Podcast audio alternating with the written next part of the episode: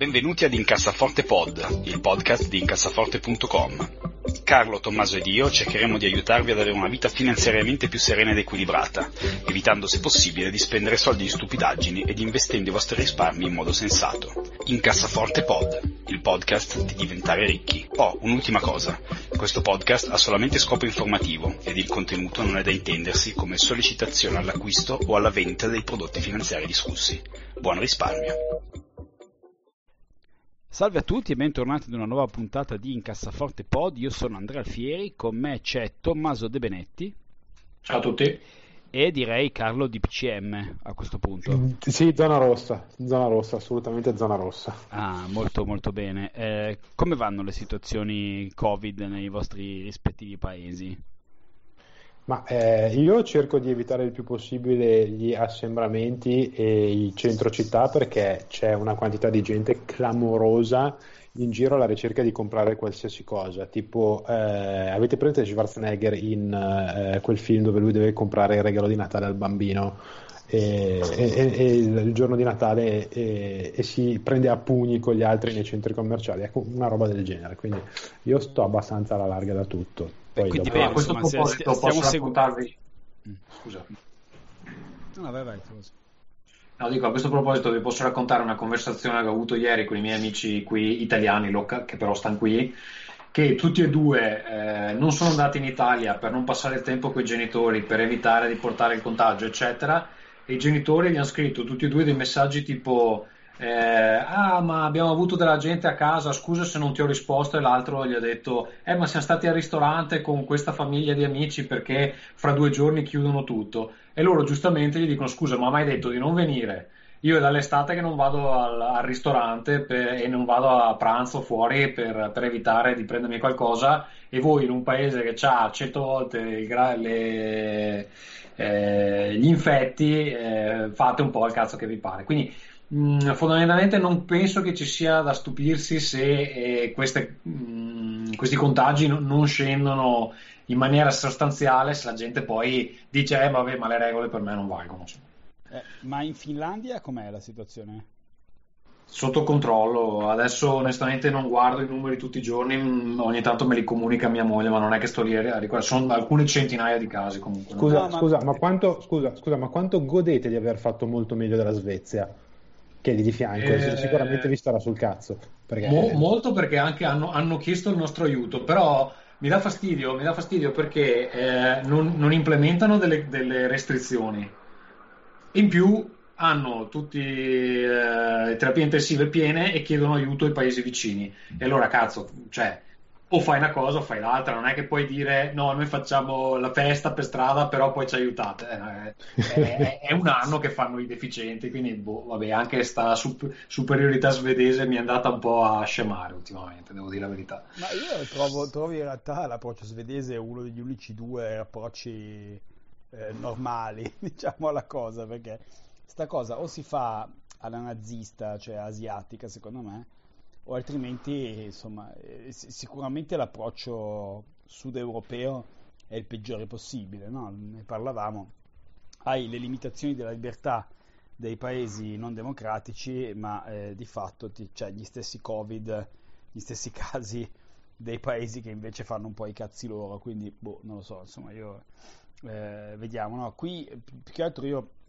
ero interessato dal mood generale, no? perché qui a Hong Kong eh, sono tutti piuttosto preoccupati, però cioè, di fatto il problema non esiste, eh, nel senso non esiste, ci sono 70-80 casi al giorno su una popolazione di eh, 7 milioni e mezzo, quindi diciamo come se in Italia ce ne fossero 550 al giorno, quindi non una cosa assolutamente trascurabile, però diciamo sicuramente più sotto controllo di quello che è, quello che è nel nostro paese, paese natio. Um, Carlo invece da, da, voi insomma quindi la gente proprio festeggia banchetta diciamo. eh, sì sì l'altro giorno ero in giro per il centro c'era la piazza con i soliti bar che guardavano sulla piazza completamente pieni di gente che facevano l'aperitivo peraltro alle 4 del pomeriggio perché ovviamente poi alle 6 i, i locali chiudevano ma ribadisco la, la, sensazione di essere tipo in un remake di, di, Una promessa e una promessa. Poi sono andato a vedere qual era il film. Una promessa e una promessa di, con Schwarzenegger. Cioè gente che si accapiglia alle porte di qualsiasi qualsiasi cosa. Se dovete comprare una bottiglia di vino c'è da fare due ore di coda per entrare in, in enoteca, quindi cioè, assolutamente no. Beh, ottimo, sembra anche una cosa molto, molto safe ed intelligente da fare in generale, figuriamoci poi eh, in quest'anno. Eh, partiamo fortissimo, Tommaso, con eh, le mail. Benissimo, allora ci scrive Daniele. Cosa ne pensate dei prodotti Life Strategy del vostro sponsor uh, Vanguard? Che poi la gente ci crede veramente, però vabbè, allora perpetri- perpetriamo, perpetriamo, non so neanche come si dica, questo, um, questa falsità. Comunque, cosa ne pensiamo dei prodotti Life Strategy? Uh, inizialmente ero diffidente, ma in realtà uno strumento del genere potrebbe anche permettere di risparmiare qualche fee perché di fatto poi si potrebbe comprare solo un prodotto dal broker. Allora, Carlo. Carlo, cosa, eh, intanto di, chiariamo di cosa si tratta. Intanto in molti ci hanno scritto riguardo ai prodotti Life Strategy che in America sono disponibili da tanto tempo, recentemente sono stati introdotti in Italia, eh, ci hanno scritto in tanti, quindi abbiamo pensato bene di, di dare il nostro eh, parere eh, sempre poco informato. Chiariamo subito Carlo di cosa si tratta. Allora, sono degli ETF di ETF in buona sostanza, riprendono quello che erano gli stessi prodotti che, Vanguard, che offre Vanguard negli Stati Uniti, dove eh, vanno un po' più di moda, se vogliamo, i fondi, dove eh, sono dei fondi di fondi, ma concettualmente per quello che interessa l'investitore retail è praticamente la stessa cosa. Eh, sono degli ETF di ETF eh, che si dividono in uh, tre o quattro comparti, sostanzialmente eh, cosa si occupano di fare? Di fare asset allocation per quello che è il cliente. Quindi ci sono dei fondi bilanciati con il classico 60-40 azionario obbligazionario, oppure viceversa con il 40-60 e tutta una serie di altri mix, sono 4-5 prodotti eh, dove andando sul sito di Vanguard si può vedere molto bene in base a quello che è l'orizzonte temporale che un investitore vuole e la sua propensione al rischio diciamo, può scegliere quale di questi, di questi prodotti eh, acquistare. Diciamo che sono una versione semplificata di quello che è ancora più semplificata, ancora più automatica di quello che è l'approccio del, eh, del, dollar cost averaging, cioè del, dell'investimento fisso mensile per tutta la vita. Quando noi dicevamo, consigliavamo in passato di eh, costruirsi una strategia eh, comprando 3 o 4 al massimo di questi ETF giganteschi a replica fisica, quindi quello sul mercato americano, quello sugli emergenti, quello sull'europeo, eccetera. Questi ETF di ETF sostanzialmente cosa fanno? Vanno a eh, includere in un unico prodotto eh, quella che era la, la, la, combinazione di due o tre ETF più grandi.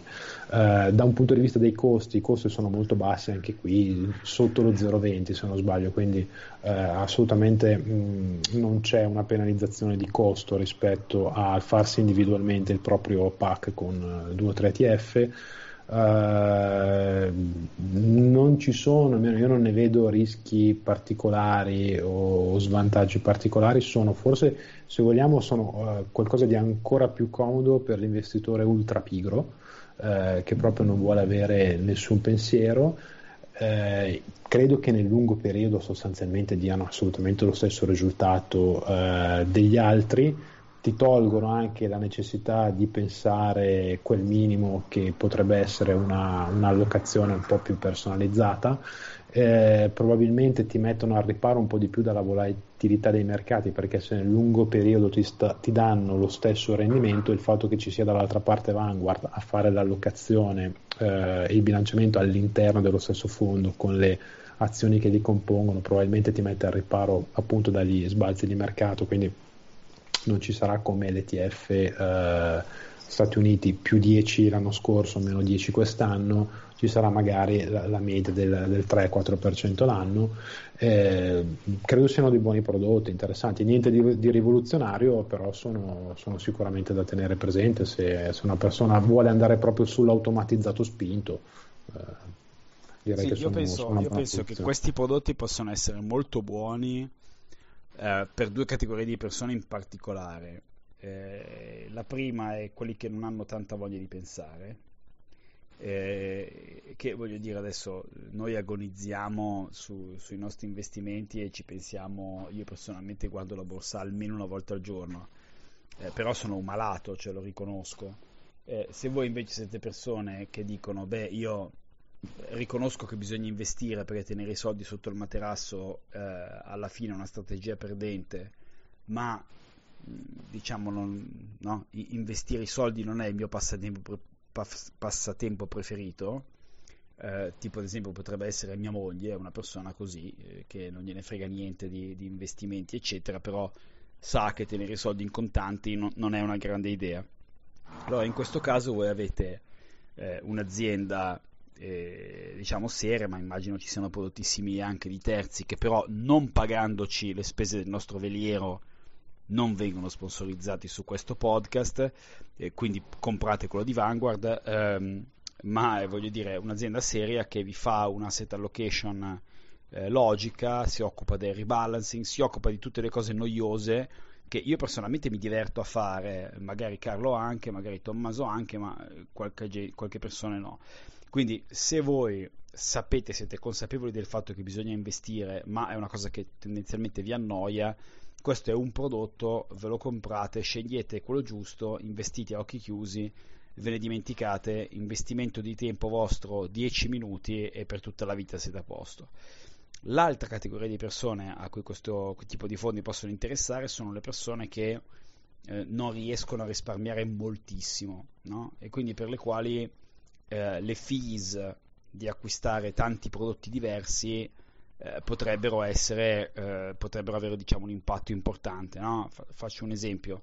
Se voi eh, aprite un conto e vi costa 5 euro comprare ogni ETF comprare 3 ETF vi costa 15 euro. È chiaro che se il vostro risparmio è 100 euro al mese dico per dire e volete comunque comprare gli ETF è una cifra troppo rilevante quindi il primo suggerimento è investite piuttosto meno spesso. Però l'altro potrebbe essere quello di investire in un prodotto solo, così avete una fee una volta sola, ma vi dà una grande diversificazione. Quindi queste due categorie di persone penso sia un prodotto valido, non è per tutti, chiaramente vi elimina la possibilità eh, di fare i vostri tweaks, no? quindi se voi pensate che l'America sia un po' costosa e volete comprarne un po' meno, qui non lo potete fare, ha, ha vantaggio che però loro pensano, pensano per voi. Ecco. Quindi, quindi, questo è. Bene, Tommaso, continuiamo, dai, diciamo. Allora, eh, poi ci dice, vi segnalo questa carta, uh, swipe.io slash cards, per una free bet su Bitcoin. Di fatto si possono ignorare tutti i servizi accessori della carta, usarla come una semplice ricaricabile per avere 1% di cashback in bitcoin su tutto e il 100% su Spotify. Allora è una carta che non so, io non conoscevo, voi conoscevate? No. No. Ok, cosa ne pensiamo? Io in realtà qui vedo che però fra le varie carte ce ne sono quattro disponibili si parla di uh, dover uh, acquisire uh, della cryptocurrency di, di, Swipe però che si chiama X, scusa, SXP credo perché dice SXP stake required per Basta, tutte tranne okay. la versione Saffron allora leggete so. bene scusate non, non, abbiamo letto bene eh, no l'idea sembrava eh, dalla me di Daniele sembrava interessante il fatto di dire allora, secondo me eh, le cryptocurrency sono una merda, però insomma eh, in questo momento ovviamente come anche Tesla sono ai massimi di, di sempre, quindi se aveste comprato delle cryptocurrencies non ascoltandoci, oggi probabilmente sareste ricchi. Eh, ciò, detto, eh, sembrava interessante il fatto di avere il cashback tipico delle carte al posto che i soldi in bitcoin, no? quello poteva essere un modo per avere una piccola allocazione in bitcoin senza doverci senza doverli comprare, però sembra, insomma, leggete il fine paper. Sì, io l'ho, l'ho guardato, il, quella a cui si riferisce Andrea è proprio la versione base, la Saffron, ce ne sono quattro, Saffron, Sky, Steel e Slate. La Saffron dà l'1% su tutti gli acquisti col cashback in Bitcoin e non richiede l'acquisto di criptovaluta, eh, criptovaluta all'inizio, no? S, SXP Stake Required. Uh, detto questo dell'1% in bitcoin uh, se vi interessa ok personalmente anche sti cazzi ma è bello Vabbè, sapere no, che c'è questa opzione ringraziamo, sicuramente... ringraziamo, Daniele e quindi... no no però sì, sicuramente voglio dire piuttosto che comprarvelo così ah, facendo beh, certo. vi prendete un 1% e, e, e, magari è un modo di avere una piccolissima allocazione in bitcoin senza dover eh, senza doverlo per forza comprare e spenderci i vostri soldi cioè comunque in generale le carte che pagano cashback in Italia non ci sono praticamente, perché io ne ho, ne ho in mente solo una, ehm, che è l'American Express uh, Blue, se non ricordo male, che tra l'altro ha anche un costo... Sì. Eh, eh, mentre negli altri paesi sono piuttosto diffuse, per dire negli Stati Uniti ci sono carte che pagano il 2% di cashback, eh, qui ad Hong Kong anche qui ce ne sono tantissime che hanno l'1%, eccetera, è una cosa piuttosto standard. Eh, in Italia di solito usare la carta di credito ha un costo, no? mentre invece in, in, tanti paesi del mondo eh, usare la carta di credito è una cosa che ti porta dei vantaggi.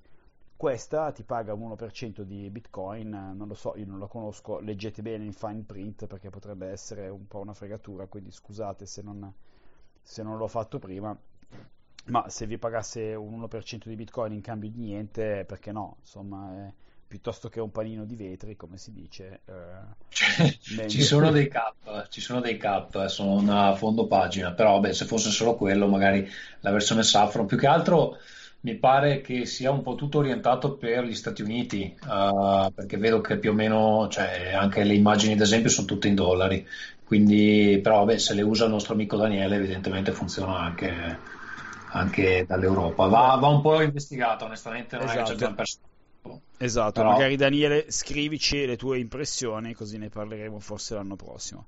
Argomento della puntata, la spesa scema del 2020, siamo al 22-12, eh, direi che a questo punto possiamo parlare della nostra spesa più stupida del 2020. Tommaso. Allora, ci ho pensato molto, in realtà spese stupide e stupide non ne ho fatte quest'anno, uh, però ho fatto una cosa poco cauta, nel senso che uh, a novembre mi sono arrivati uh, eh, 1300 euro di rimborso tasse perché ne avevo pagate troppe.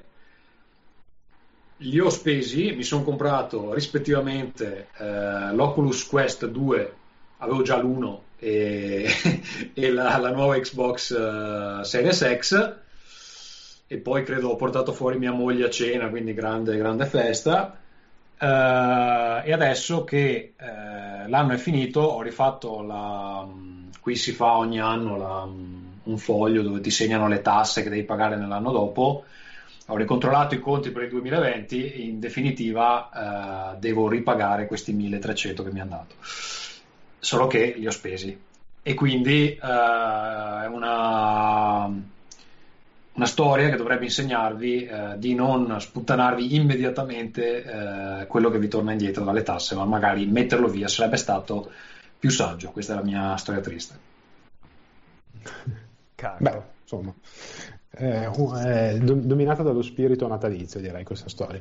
Eh, allora, per quanto mi riguarda, io vedo la spesa stupida di Tommaso e rilancio con la mia, che è stata la seguente. Ovviamente ho eh, speso in un sacco di cose stupide, ma una in particolare in questi giorni è stata una spesa che riguarda, voi sapete che io ho la passione dei videogiochi vecchi e uh, se qualcuno che magari all'ascolto eh, no, non è proprio un ragazzino si ricorderà di quando una trentina d'anni fa giocavamo con il primo Nintendo, quello grigio, che sembrava un po' un videoregistratore quadrato.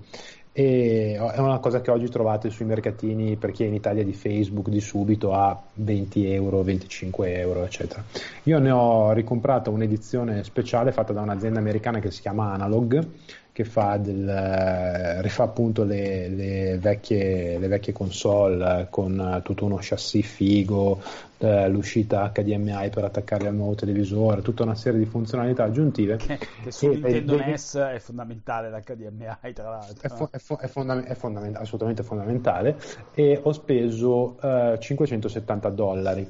Ah, e, eh, però, però, non è finita qui, non è finita qui perché essendo eh, un'edizione, tra l'altro è un'edizione speciale che è andata esaurita, no, non verrà mai più fatta e già ovviamente su eBay viene viene offerto il doppio, ma io non la venderò mai perché non è che posso guadagnare sulle cose che faccio, devo ovviamente perdere.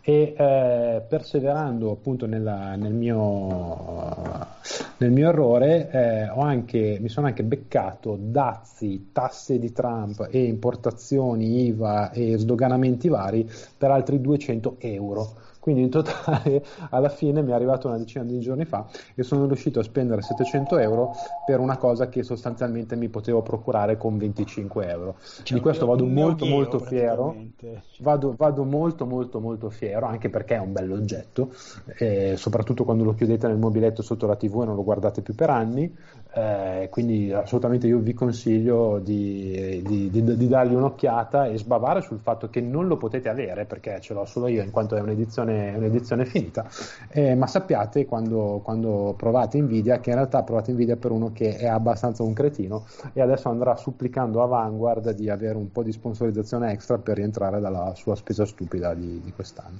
Sono bellissime queste console.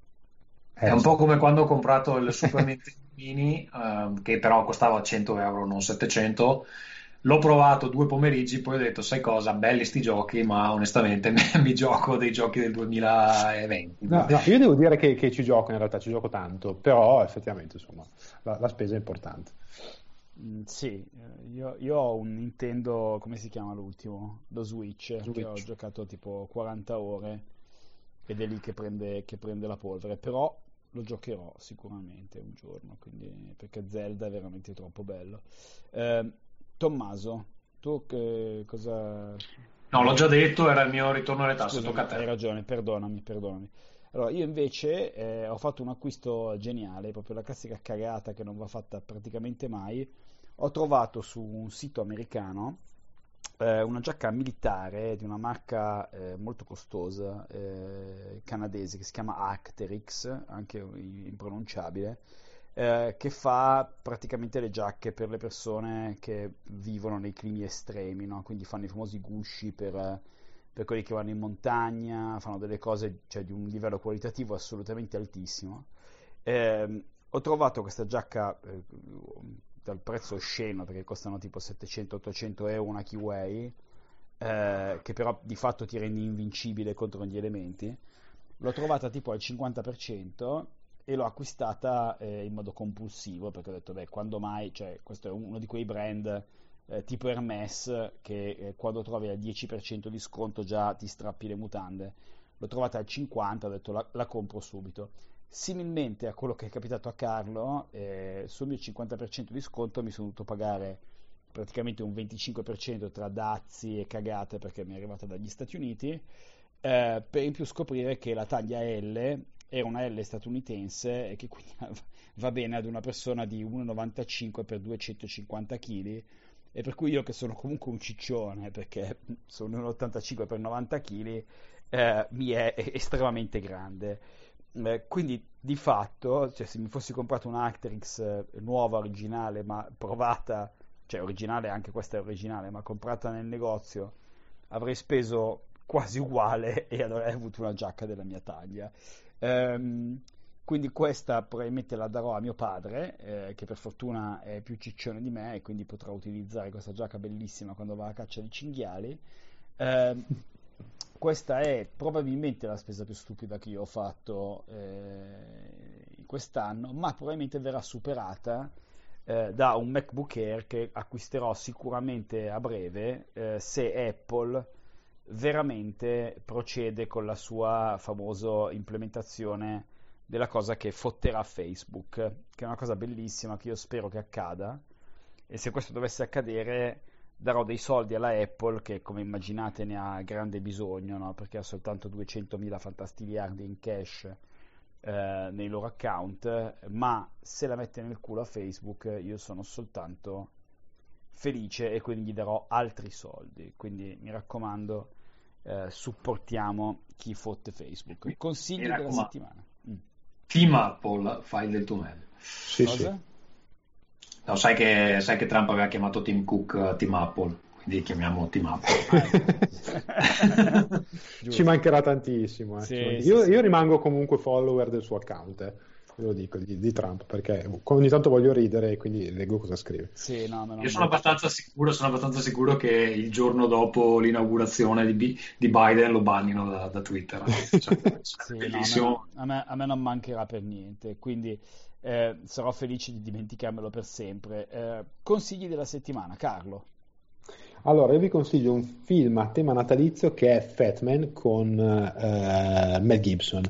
Uh, allora, non so se avete visto il trailer, esce ovviamente in, in, in, Europa, è uscito in direct to video perché al cinema non è passato causa situazione Covid, ma non so se negli Stati Uniti anche, forse è uscito direttamente anche lì solo in direct to video. Eh, il trailer ehm, diciamo che avrebbe un po' il finale a sorpresa, però diciamo che è il segreto peggio custodito della storia dei trailer, nel senso che dopo un secondo si capisce subito chi è il ciccione con la barba eh, che lavora soprattutto a fine anno, interpretato da Mel Gibson in, in questo film.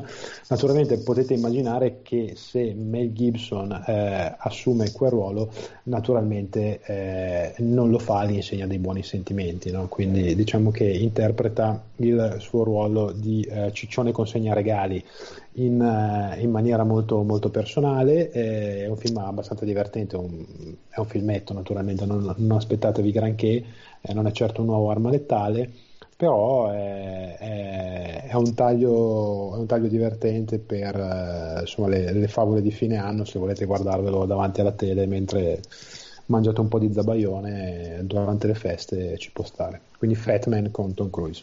Fantastico. Tommaso. Eh, scusate, con Mel Gibson.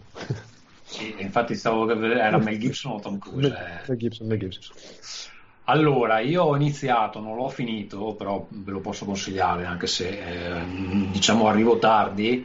Uh, ho iniziato il ciclo della fondazione di Asimov. Sono al primo libro, tra l'altro è anche un libro che si legge velocemente perché ne ho letto più o meno metà eh, nel giro di qualche giorno e me lo, me lo, ho deciso di leggerlo adesso finalmente, nonostante sia un classico, perché eh, l'anno prossimo arriva la serie TV e quindi non volevo farmi eh, traviare poi dalla rappresentazione della serie TV prima di sapere un po' com'è il libro, che è una cosa che ho fatto anche per Dune, uh, per esempio mi sono letto il libro quest'anno in attesa del film, in maniera da avere un po' tutte e due le prospettive. E, mm, e, niente, mi sta piacendo molto. Tra l'altro, pensavo fosse una roba barbosissima, fantascienza antica, um, super pallosa. in realtà scrive in uno stile molto scorrevole.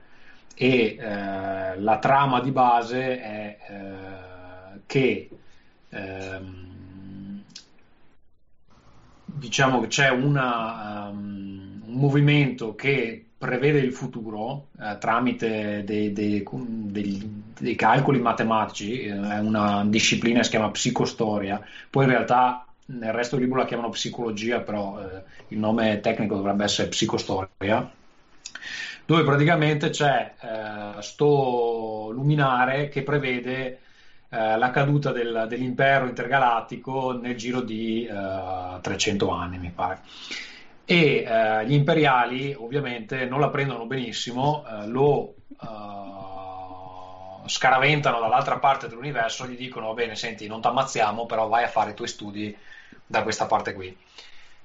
E eh, la storia sta, adesso sta andando eh, in direzione del fatto che il luminare muore, eh, almeno non, non si vede più, passano un tot di anni, però tutto quello che lui aveva previsto si sta, si sta realizzando e l'idea della fondazione è quella di uh, evitare che l'universo um, attraversi un periodo di oltre 10.000 anni dove tutte le conoscenze dell'uomo uh, va, vadano a scomparire e debbano essere riacquisite partendo tipo da, dalle amebe.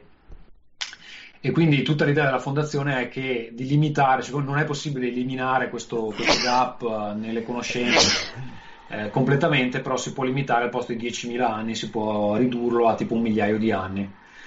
E sono al punto in cui effettivamente ci sono i pianeti limitrofi a quello dove sono loro, che si chiama Terminus, eh, che, che, perdono determinate conoscenze scientifiche, tendono a, a dichiarare indipendenza dal resto del, dell'impero, eccetera.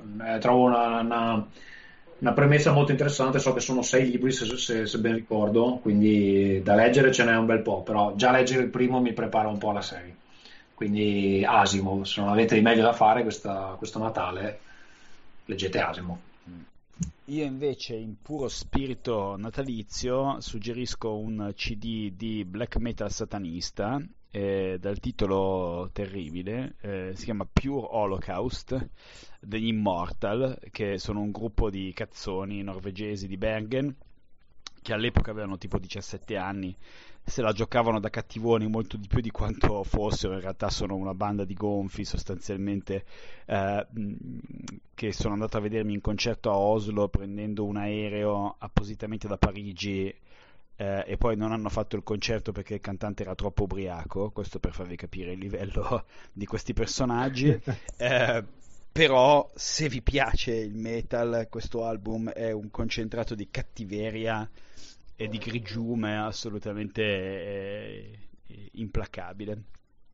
Quindi insomma, eh, so che non è forse il momento migliore per suggerire un album di questo genere, però a me piace molto e quindi non so, non so cos'altro, cos'altro, dire. Ehm, niente, avete qualcosa da suggerire, Tommaso? O da Io sì, questa, questa volta sì, questa volta sì perché uh, proprio adesso sto completando il file digitale uh, della ricompensa principale che avevamo nel Kickstarter che è andato a buon fine qualche, qualche settimana fa. Um, è già pronta, avevo promesso che avrei consegnato i file digitali per Natale, le versioni fisiche arriveranno l'anno prossimo. Però ehm, Val Raven, le cronache del sangue del ferro, il manuale base del gioco, vi ricordo è un gioco di ruolo classico ispirato alle atmosfere di Berserk. Um, il file uh, principale sarà disponibile da domani uh, gratuitamente per i backer della campagna e uh, in vendita per chi se lo vuole comprare e lo potete recuperare dal nostro negozio uh, www.theworldanvil.com slash uh, negozio sarà online in tarda mattinata penso ottimo belle notizie ottimo contenti sì, sì, sì, sì. Carlo tu hai qualcosa da suggerire? Ma vi consiglio per queste feste di ascoltare l'ultimo episodio di Ringcast dove trovate tutta la verità su cosa c'è veramente dietro a Cyberpunk 2077 che è lo scandalo eh, dell'anno nei, nel mondo dei videogiochi. C'è un Giusto, complotto? Complotto, complotto, ma lo saprete solo ascoltando Ringcast. Sì, esatto. Bene, molto bene, molto bene. Ragazzi, io eh, saluto e ringrazio tutti gli ascoltatori, faccio gli auguri di buone feste a tutti. Io ho un trasloco proprio in, in, tema, in tema, natalizio. Eh, già, già un trasloco? E beh, ho preso casa perché adesso questa, siamo in una casa temporanea eh, che avevamo bloccato, per cui adesso abbiamo trovato la casa definitiva e qui ovviamente visto che non se ne incula nessuno è il Natale perché di base sono cinesi, quindi hanno il famoso Chinese New Year che è da qualche parte tra fine gennaio e metà febbraio. Gennaio. Esatto, a seconda degli anni perché è il capodanno lunare. Quindi qui la gente si prende il 31 e alcuni l'1, ma insomma il 25 poca roba, insomma, qui si, si lavora normalmente, quindi insomma io mi adatto alla realtà locale trasloco nella casa nuova, poi spero di avere un internet potentissimo e avrò una casa gigante per gli standard di Hong Kong, cioè ben 100 metri quadri, eh, che mi mette praticamente nella categoria degli Scarface, quindi... cioè, per... contate che in 100 metri quadri abbiamo quattro camere, due bagni, una sala e una cucina. Questo per farvi capire immaginatevi le dimensioni. Oggi ho, ho, misurato qualche giorno fa. Non sarà mai come i bagni di Copenaghen dove per fare la doccia devi metterti a cavalcioni sul water. Perché se ce l'hai subito sopra il... quindi peggio di così non può essere. Beh, quindi. allora attenzione, eh, una stanza l'ho misurata, cioè una delle stanze l'ho misurata è 2,02 m per 2,07 m cioè, per, per, misurate 2,02 per 2,07 poi ditemi come fate a farci stare della roba. Infatti la useremo come sgabuzzino probabilmente. Però vabbè, insomma, cosa vogliamo fare? Vabbè ragazzi, sopravviveremo. Buone feste a tutti, è sempre un piacere sentirvi, ringraziamo gli ascoltatori, ringrazio Tommaso De Benetti. Ciao a tutti, mi trovate su Twitter a @tdebenetti e Carlo di PCM. Ciao a tutti, mi raccomando fate i bravi. Ciao ciao. Buon Natale. Ciao.